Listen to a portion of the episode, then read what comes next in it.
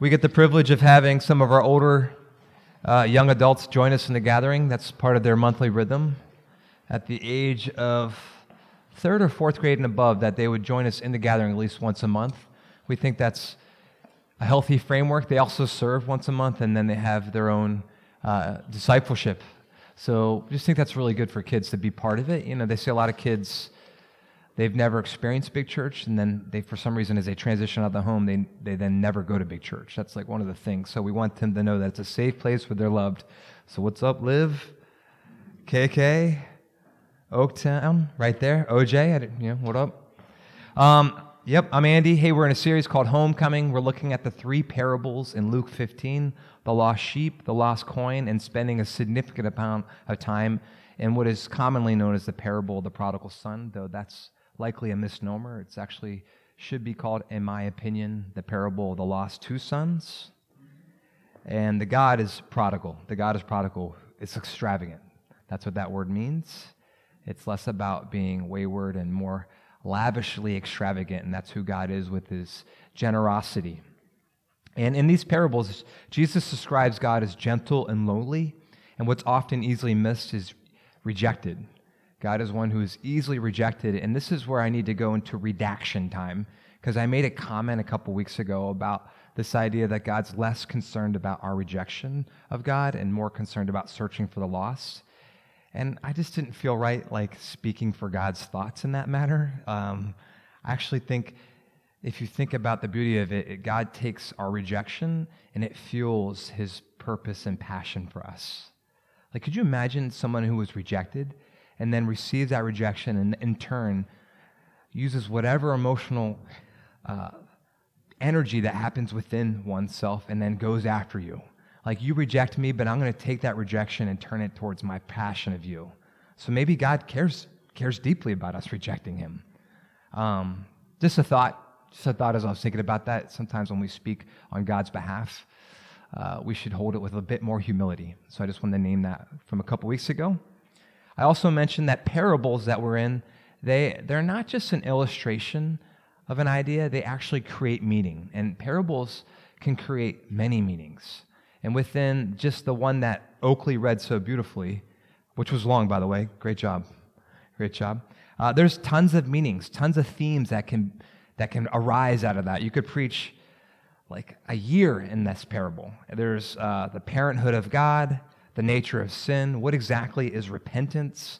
Joy in community, finding the lost. The good life. What is the good life? What is spiritual maturity? This is all can be discerned from this parable.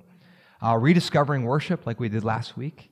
Many ways, these parable and this one uh, helps us understand why we do celebrate and be glad because of God's saving work, ongoing work as well. And then some themes that we looked at two weeks ago was divine hospitality and specifically what is home. And a main idea that arose, we're going to spend not a lot of time on the younger brother. We're going with the elder brother today. But I want to recap that. Was we looked at the younger brother, the themes arose was simply this that God honors our freedom even at the cost of God's own rejection. True love only exists within a framework of freedom. How am I doing? We're like trying to like talk about where I'm standing. It's good, right? Like you can see the screen for the most part. Okay. Uh, the God who loves risks that his love is not being received. That's a big one. A God who truly loves risks that his love is not being received because love requires freedom. And then the catcher of all is, is that we, we, home can only be found in God's divine love. So there's freedom, but there's also longing that only points to God and God's divine love. That's the Christian worldview, uh, quickly summated. And then we ask some of the questions like, what are some of the ways that God welcomes those who may be far from home. And the father, looking for the younger son, always keeps an eye out in the distance, looking on the horizon. And then when the father embraces the child, uh, he embraces the child, and we embrace one another while dismissing the shame. The son tries to confess that he's a slave, and the father's like, Yeah, let's put a ring on him, sandals on his feet. This kid is home. I got my child back, which is wonderful. No condemnation in Christ.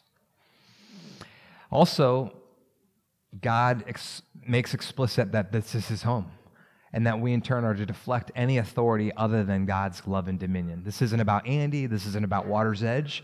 They're great things, um, but I mean, I'm okay. But like, you all, your authority is given by the power of the Holy Spirit, but ultimately it's meant to point back to God and not to ourselves. The Father's the one who's throwing the party. He's welcoming in. He's reinstating the Son, but this is my home, and He belongs to me. So that has huge implications. That there's absolute dignity in who you and I are, but there's also lasting humility in whose we are. It's this idea of uh, the freedom and surrendering to love. You feel that paradox? That we find freedom in God as we surrender to God's love.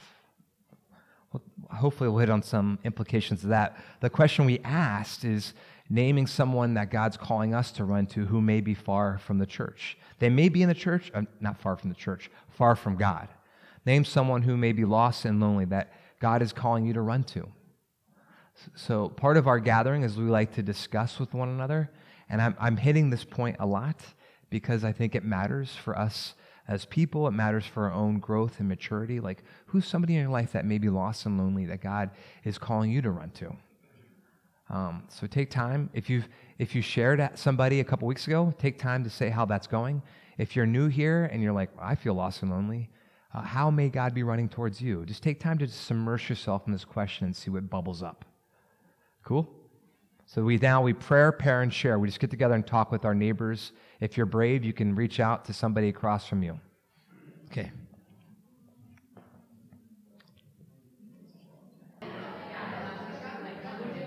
The post credit scene for two weeks ago's message was the fourth point. Lord, we just love you. We thank you for this group. Into your hands. Don't start it yet. All right, all right. Okay, sweet. Kind of the the epilogue to, to two weeks ago message was that we would resist the temptation to being the perfect big brother, which leans in the conversation we're having today. A couple weeks ago, younger brother, now we're with the elder brother. And, and one theme that I didn't mention as I talked about that theological cluster that it can arise from this parable is this idea of self righteousness that rejects others, which is, is an affection. It's one of the main resistances that a lot of people have to the church. They had some awful experience with leadership or members in a church who were exercising condemnation or judgmentalism. And it's hard to escape when you see media and technology point to these scandals that happen, not just failings in the church, but just condemnation from leaders in charge, this elder brother lostness that is alive and well in the church. I'm calling it elder brother losses. Even somebody last week gave me a survey from Point Loma students of where they are when it comes to church, etc. And that, of course, was cited in some examples. I can give you statistics, but people have a lot of resistance to the church because of this elder brother reality that exists within. And I think it's, I don't want to spend a lot of time with those statistics because it's really easy to cite those examples and point at those directions it's more difficult to kind of point inside of us and see the elder brother within. That uh, we all struggle with our own elder brother lostness within the church. You, you can't not struggle with it when you start following Jesus for a while. We need to be aware, and this is the main idea, of our own tendency to be the big brother or sister. And, and case in point is if you cannot see yourself as the elder brother, like that's a very elder brother thing to do. That is. Like, oh, I'm. It's like it's like nah, that's not me. It's like there's the same self righteousness that are affecting the Pharisees and the teachers in the law are affecting the elder brother and, and likely are infecting me and, and you. And certainly is me. I'm, I'm, not, I'm not the elder brother. That's an elder brother thing to say.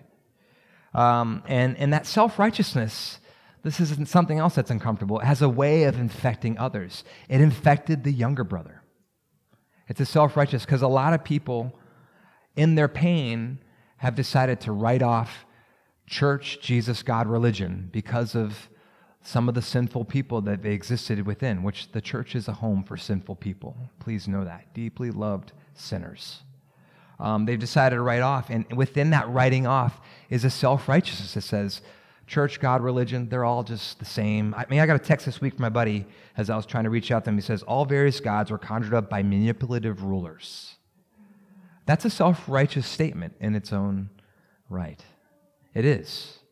As Tim Keller, he noted the late in his book Prodigal God, many people are spiritually searching for Jesus, but want nothing to do with Christ's community or church because the church contains elder brothers. But to write off the church, to judge every church as wrong, oppressive, and judgmental, is its own form of self righteousness. Keller concludes that the Lord gave us a church as a gift and necessity. Now, I think I'm, I'm reading your minds, maybe, maybe not. Well, aren't you, by naming the self righteousness of others, Andy, participating in that cycle? That's a fair comment. It's actually fair. It, it's really fair. The church is filled with simple, sin people, but Andy stands outside of that, noting all this. Seemingly making self righteous judgments on the judge judging others. I'm in the cycle now. I, I, I'm I, fair comment. It's a fair comment. I think that's why we um, we need to be aware of our own tendency to be the big brother or sister. I, I want to hold this conversation with humility and even name some of my own elder brotherness, lostness as I preach, uh, so that we all can become the, the true brother and sister that we want and need. That's the goal. Is like we want to we want to realize our own tendency, and there'll be reflection questions as we go by. Um, and you'll think about it and you'll want to respond, but hold on to it. We'll have time to respond. I'm going to throw a couple questions at us. Um, but we, we need to break this, the cycle of self righteousness so that we can truly be the true sister and brother that others need and want. That's the question I'm asking today. So, yes, I, I participate in the cycle. I understand that. Um, um, and I want to break that cycle. So let's read the scripture again. I'm going to read a little bit of the beginning 15, 11 to 31. Jesus continued There was a man who had two sons. Again, we should call this the parable of the lost two sons. Uh, the younger one said to the father, Father, give me my share of the estate. And as we talked about ad nauseum two weeks ago, the son lost his wealth, he lost himself, he remembered the father, returned wanting to be a slave, but was received as a child of God. Robe, ring, sandals, dignity, reinstated before the community, they throw the largest barbecue they ever had. And verse 24, it says, For the son of mine was dead and is alive again. He was lost and is found. So they began to celebrate. Verse 25. Meanwhile, the older, the elder son was in the field. He's in a field working away at what is likely his own estate now seemingly apart from the Father. Don't know what's going on there, but worth noting. Unaware of even the Father's whereabouts. He's working in the field. And when he came near the house, he heard music and dancing. So he called one of the servants and asked him what was going on. Your brother has come, he replied, and your father has killed the fattened calf because he has him back safe and sound. Here, the older brother becomes angry and refuses to go in. The older brother is in many ways the secondary patriarch in the house. He's shirking on his responsibilities. If there's a festivity going on, he should be there as a participating as a master of ceremonies to be welcoming people. At least that's what it goes down in ancient Mideastern culture. And by him not coming in, he's humiliating his father. And but the father is acquainted with humiliation. So what does the father do? He goes out and searches for his son.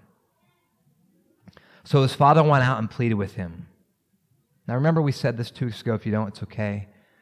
That we said with the younger son, the father didn't search. We see that the shepherd who lost one of the 99 goes out and searches. We see that the woman searches the entire house. This woman who represents God goes and looks all over the house for this lost coin. But the father doesn't go and look for his wayward younger son. This has two huge implications. One is a question who was supposed to go search for the younger son? We'll talk about that later. The second one is this is that perhaps because the father now goes out in search, the elder brother lostness could be greater than the younger brother lostness. The elder brother lostness could be greater than the younger brother lostness. Something to chew on. The son responds, but he answered his father, Look, doesn't even address him. All these years I've been slaving for you and never disobeyed your orders. Yet you never even gave me a young goat so I could celebrate with my friends. There's a whole sermon that could be preached on did he ever ask for a young goat? But when this son of yours, not my brother, this son of yours, who has squandered your property with prostitutes comes home, you killed the fattened calf. See, the, the older brother is very angry. And when he brings up this idea of property, you can tell that his intentions are directed towards the estate that is his.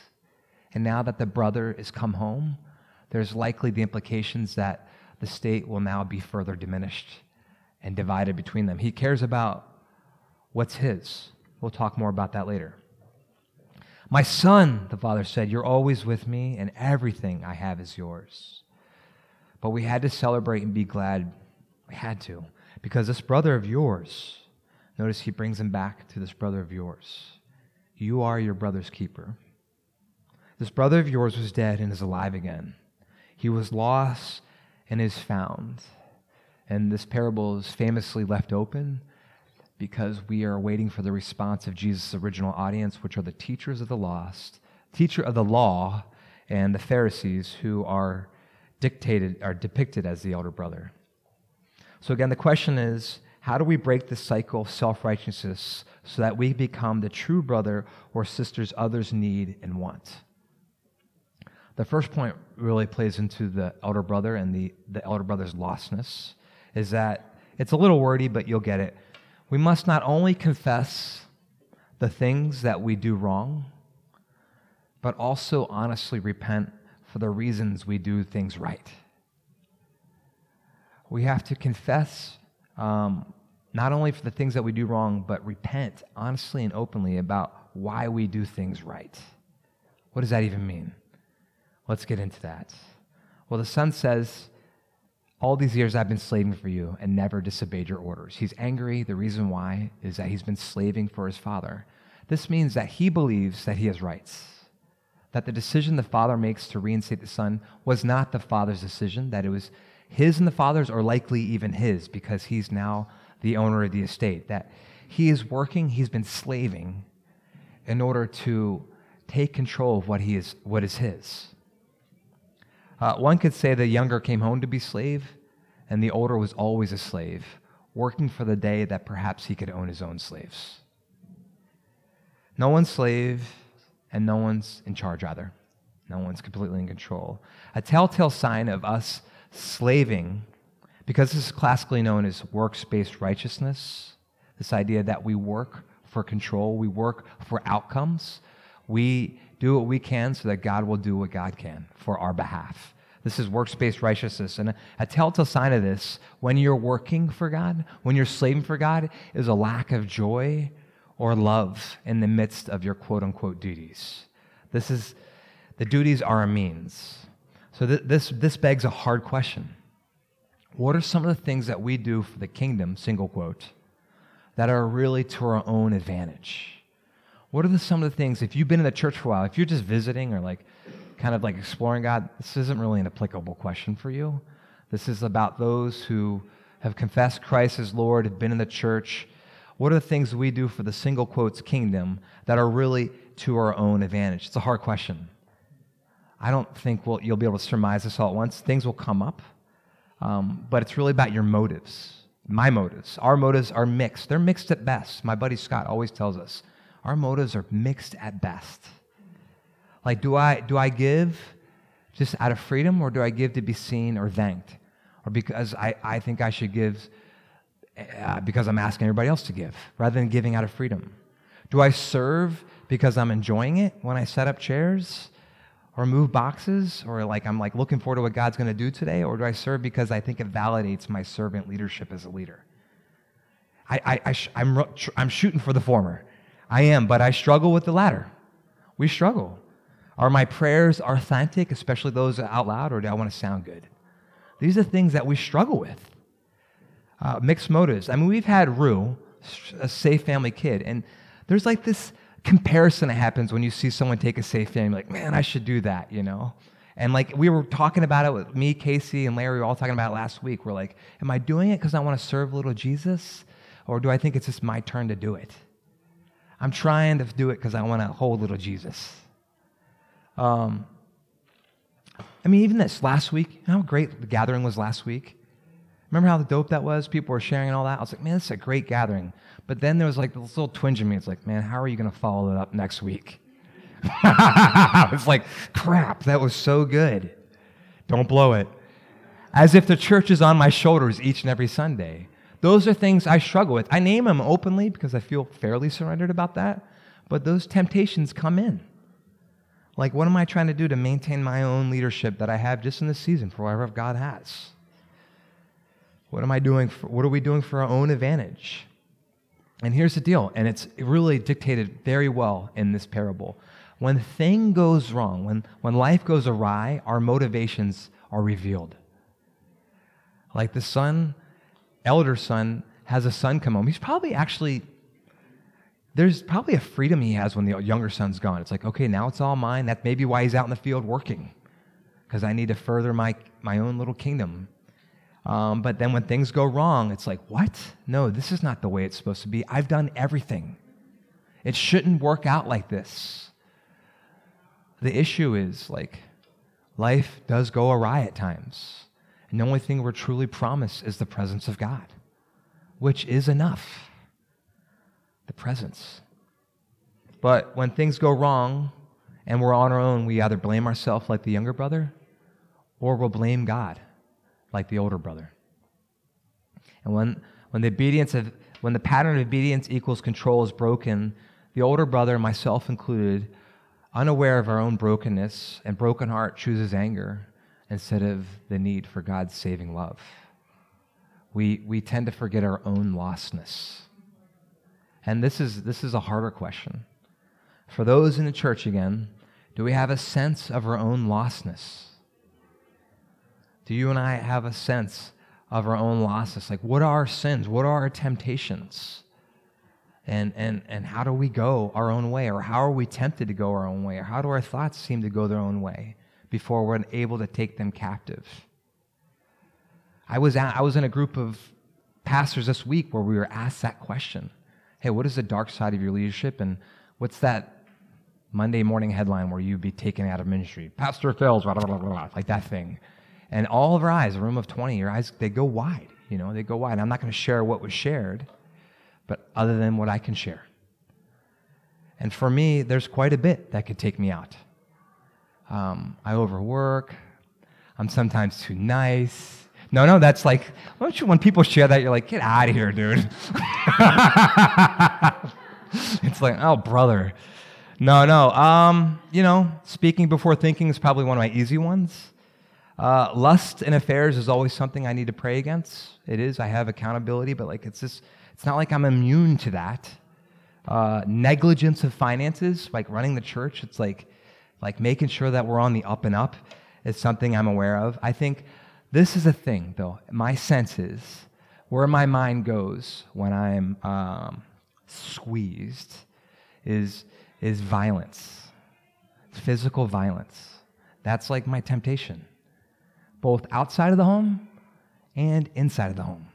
I'm not saying I've acted out, but those struggles and temptations come into my head. That's a thing that happens. And I shared that with the guys. It's like, oh, my Monday morning headline would be domestic violence, a pastor, blah, blah, blah. And I share that openly because I know by bringing it to light, I'm less alone, that God can use that. And yeah, I've not hit my wife, strangled my kids. I feel like I need to qualify that, but I share that. Like, that's where my head goes. You get an argument with somebody and they walk away, whether they're an adult or a kid, you're like, what the? You know, it, it's like, okay, okay, okay. Right? I mean, it's a thing. It's a thing. We gotta like be, we gotta keep on the up and up, KK, right? Those are the thoughts and temptations that can creep into my head. So we have to remember the gospel that everyone is loved, everyone is wrong. And God's love changes our lives the necessity is coming home to receive God's love. There's no condemnation in Christ, right? There's also this there's no true credentials that you and I have in Christ. We're just children, loved by God, who needs God's love, and are giving influence and authority in seasons. How we doing?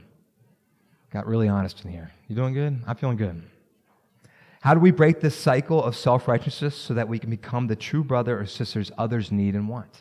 This is, a, this is the second point that we have. The first is to be honest about our, our loss, or our lostness, and why we do things right.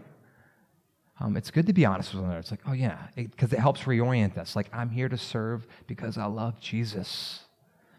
I love when people embrace in the way in. This is why I serve. Um, we, we need to be aware of those things, and we also, whether we are right, wrong, or anywhere in between, we must graciously profess that God is always pursuing us. Like just in that moment three minutes ago, do you know God's arms are wrapped around me as I shared that with you? Just loves me. It's like, that's my boy. That God's arms are wrapped around you in your lostness. That God is the pursuer God. That He loves us. God searches for the elder. It's helpful to know that, like, the most morally annoying people still receive the initiatory grace of God. They do. That's what they need. That's what we need. You never even gave me a goat so I could celebrate my friends. Again, I, I believe if the older son asked for a party, that father would be gracious. It's like, yeah, let's do it. Let's party, sleepover time. Let's do whatever you want to do. Um, that's who God is. I, I believe it. But when the son of yours squandered your property with prostitutes comes home, so you killed the fattened calf room, and the son respond, the father responds rather, "My son, you're always with me, and everything I have is yours."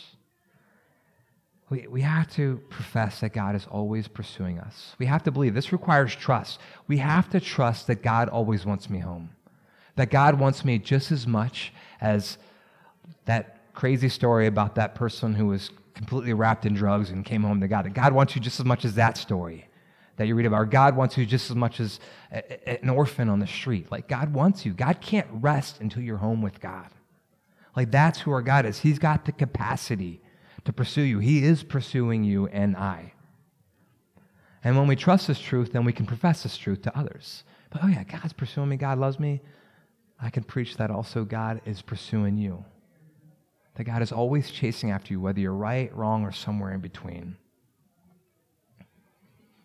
And one way that we can trust that God is pursuing us is that we can look back and see the ways that God has pursued us and God has come through. If we can trust what God has done, we can trust what God is doing. And this enters in the discipline of gratitude. Uh, Henry Nouwen, you know I like him. He's one of my favorite Dutch Catholic priests. He's written many books, including The Parable of the Prodigal Return. It's called Return of the Prodigal Son, a story of homecoming. There's a, there's a quote in there. There it is. Return of the Prodigal Son. There it is, yeah. He says it simply this that gratitude is the opposite of resentment. That the younger is rebellious, the older is resentful. And gratitude, it, it just blocks resentment. When we start being grateful for all that God has given us, which is everything, we start losing resentment. It just falls off like scales. It's a challenge. The good news is you can always practice it. You can always be grateful. Just go outside.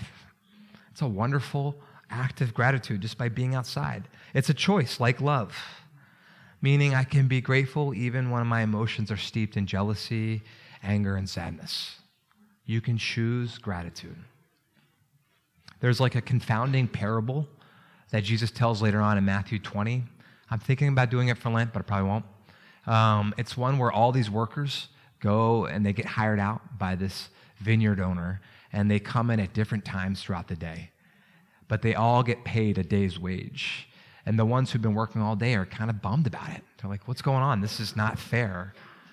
And I've been sitting with that parable, and as I sit with this one, and, and like the older brothers who were there the whole time, um, the call is to celebrate God's kindness and generosity, to be stoked for those people who've been waiting for work all day and just be like, yeah, dude, look how gracious this, this vineyard owner. Look how gracious our father is. The elder son should be like, Yeah, look how gracious my dad is. That's my dad too.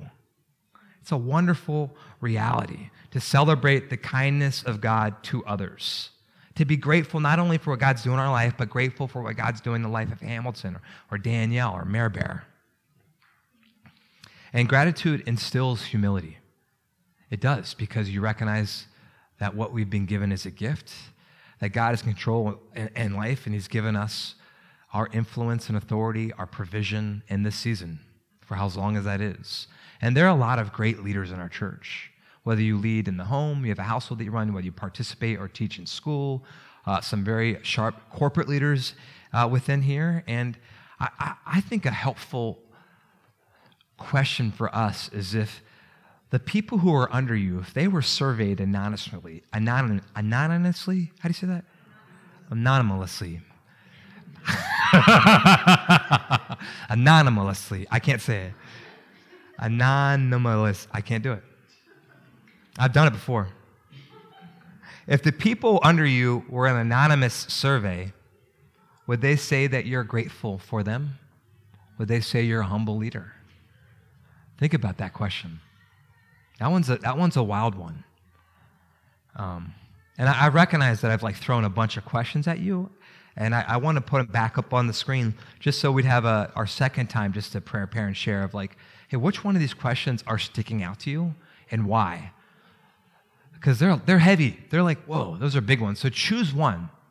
Again, it's like if, you're, if it's like a river and a branch falls off a tree, which one kind of gets stuck on the rocks? Which one like just kind of sits with you more? Choose one and share with uh, the people around you perhaps the reasoning for that, why it is sticking out to you. So the questions are what are we doing for the sake of the kingdom?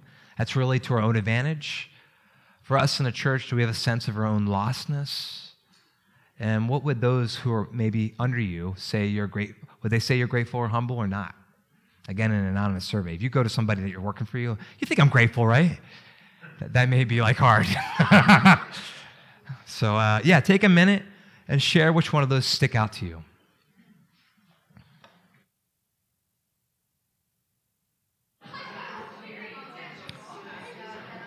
So, uh, how we feeling? We good? Troy boy, you good? That's my boy Troy and Lauren over there. She's she's my friend too, Lauren and Troy. She's not my boy. That's Lauren. that's my boy Troy. That's Lauren. Nance, how you doing? You good? Love you, lady. How's the Maryland? You live in Maryland, right? Yeah. It's good, good. Oh, nice. Pretty dope there. I grew up around Maryland. Um, all right. So, hey, this is off notes. As um, shepherds, I like the term shepherds more than leaders. We are not going to be able to model perfection, but what we can model for those under us, whether it's parenting, employees, et cetera, et cetera, is asking forgiveness. That is something that's been conveyed to me time and time again. You're going to have to learn to ask forgiveness from little people and big people alike. You're just gonna. And it, and it shows them a third way, because then it gives them um, just the comfort of giving grace. So, uh, yeah, so how do we break the cycle of self righteousness so that we can become the true sister or brother that others need and want? Recap is we repent not only the things we do wrong, but openly be honest about why we do things right. Uh, and then in any season, right or wrong or in between, we believe that God is always pursuing us. And we profess that to ourselves and to others. And then lastly, we are the ones who search for the lost. As the lost, we search for the lost. Uh, my son, you're always with me, and everything I have is yours. He's reminding him that whose he is and who he is, because in this moment, he doesn't know. He's lost. But then he also returns him to the vocation that we had to celebrate and be glad because this brother of yours was dead and is alive again. He's lost and is found. He's safe. So now we return to the note that I mentioned earlier the implication of the father not searching for the wayward son. Uh, though he did search for the elder brother who's wayward. Who should have been searching for the younger son? The elder brother the elder brother should be the one out searching for the younger son. That's the whole like aha of this parable that you've heard so many times that it's actually the older brother, older brother who should have been out searching for the younger. That's what Jesus is telling to I mean think about it, the Pharisees and teachers of law. It says there's these tax, tax collectors and sinners on this side and then these Pharisees and teachers of law. And he tells them this parable and it's like Jesus is trying to direct those people us to find those people them. Because we're all wrong and we're all loved and we all need to come home to God's love. Um, there, and, and this is a dynamic you see in Scripture. From the very beginning, with Cain and Abel, the first two brothers in Scripture, God asks Cain, who murders his brother, uh, where, where is Abel? He says, Am I my brother's keeper? To which God responds, Yes. You don't hear it, but that's implicit. And you see this brotherly sibling dynamic played out in Scripture. Um, you feel a little bit with Abraham a lot, but you definitely see it with Isaac and Esau. You see it with Joseph and his brothers, a bit with Moses and Aaron. Though there's a beautiful symbiotic nature there. You see it with uh, Gideon and his brothers, David versus his brothers, Solomon against all the other brothers, David's kids. It's, it's a theme. Even you can say Judah and the northern king of Israel, who later becomes Samaria, are this, have this broken brotherly dynamic. And it all goes back to this dynamic between Cain and Abel. Am I my brother's keeper? Yep, yes, you are. You are your brother's keeper, you are your sister's keeper. There's a, there's a great story, true story, that's told by a theologian um, and professor Edmund um, Clowney. He recounts this true story of Vietnam, um, where a U.S. soldier becomes missing, and there's no contact, no official channels of where this, where the soldier is. He's just missing, MIA completely.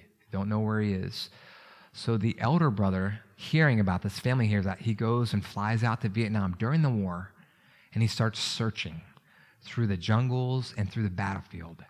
And people on both sides of the war hear about this and they say, do not hurt this person.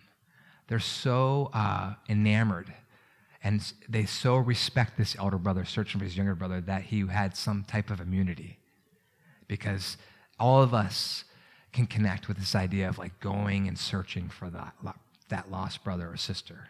It's a really great story that some of them simply called him the brother. That's what he was called. Uh, uh, I don't know the end of that. Everybody ends it. Yeah, it's it was Keller mentioned it. He says it's a true story. It's also Edmund Clowney. I, I don't know if he found him. I, I was like waiting for that question and searching, and I couldn't. I don't know what happened. But uh, it's called The Brother, Vietnam, Edmund Clowney. I stole it from the book Prodigal God from Tim Keller. I just need to name that. But it, it really captured me. And Keller says it's a true story. I believe it's a true story. Um, but could you imagine what would happen in relationship between the elder brother and lost, the younger brother if he went out searched for him? Like that's what Jesus is trying to draw the leadership in the church towards. Like us. He's like, dude, what if we are all out there just searching together? And, and, the three parables have crescendoed to this moment. To this moment where like, like what, what should the older brother done? Well, the older brother is there. The older brother is Jesus. And he's showing this other way, this third way where he's out. Like he is the, the shepherd, he's the leader, but he is out searching for the lost. He comes and searches, and he does it at a cost, at the cost of his own life. This is why Paul writes The Son is the image of the invisible God, the firstborn over all creation. Every penny belonged to the elder brother, but he was supposed to use that penny, so that his inheritance towards finding his younger brother.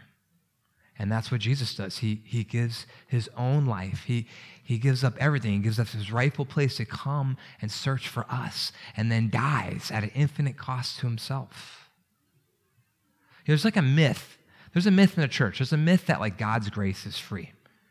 It's, it's actually very true, but it's also a myth and here's why it's a myth is that God's grace to us as we receive it freely is absolutely free, but it came at a cost to God, an infinite cost.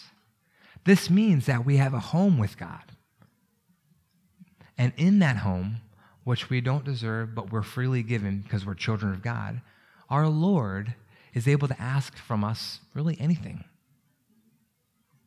And here's the kicker of that that whatever God asks from you ultimately is for your own good.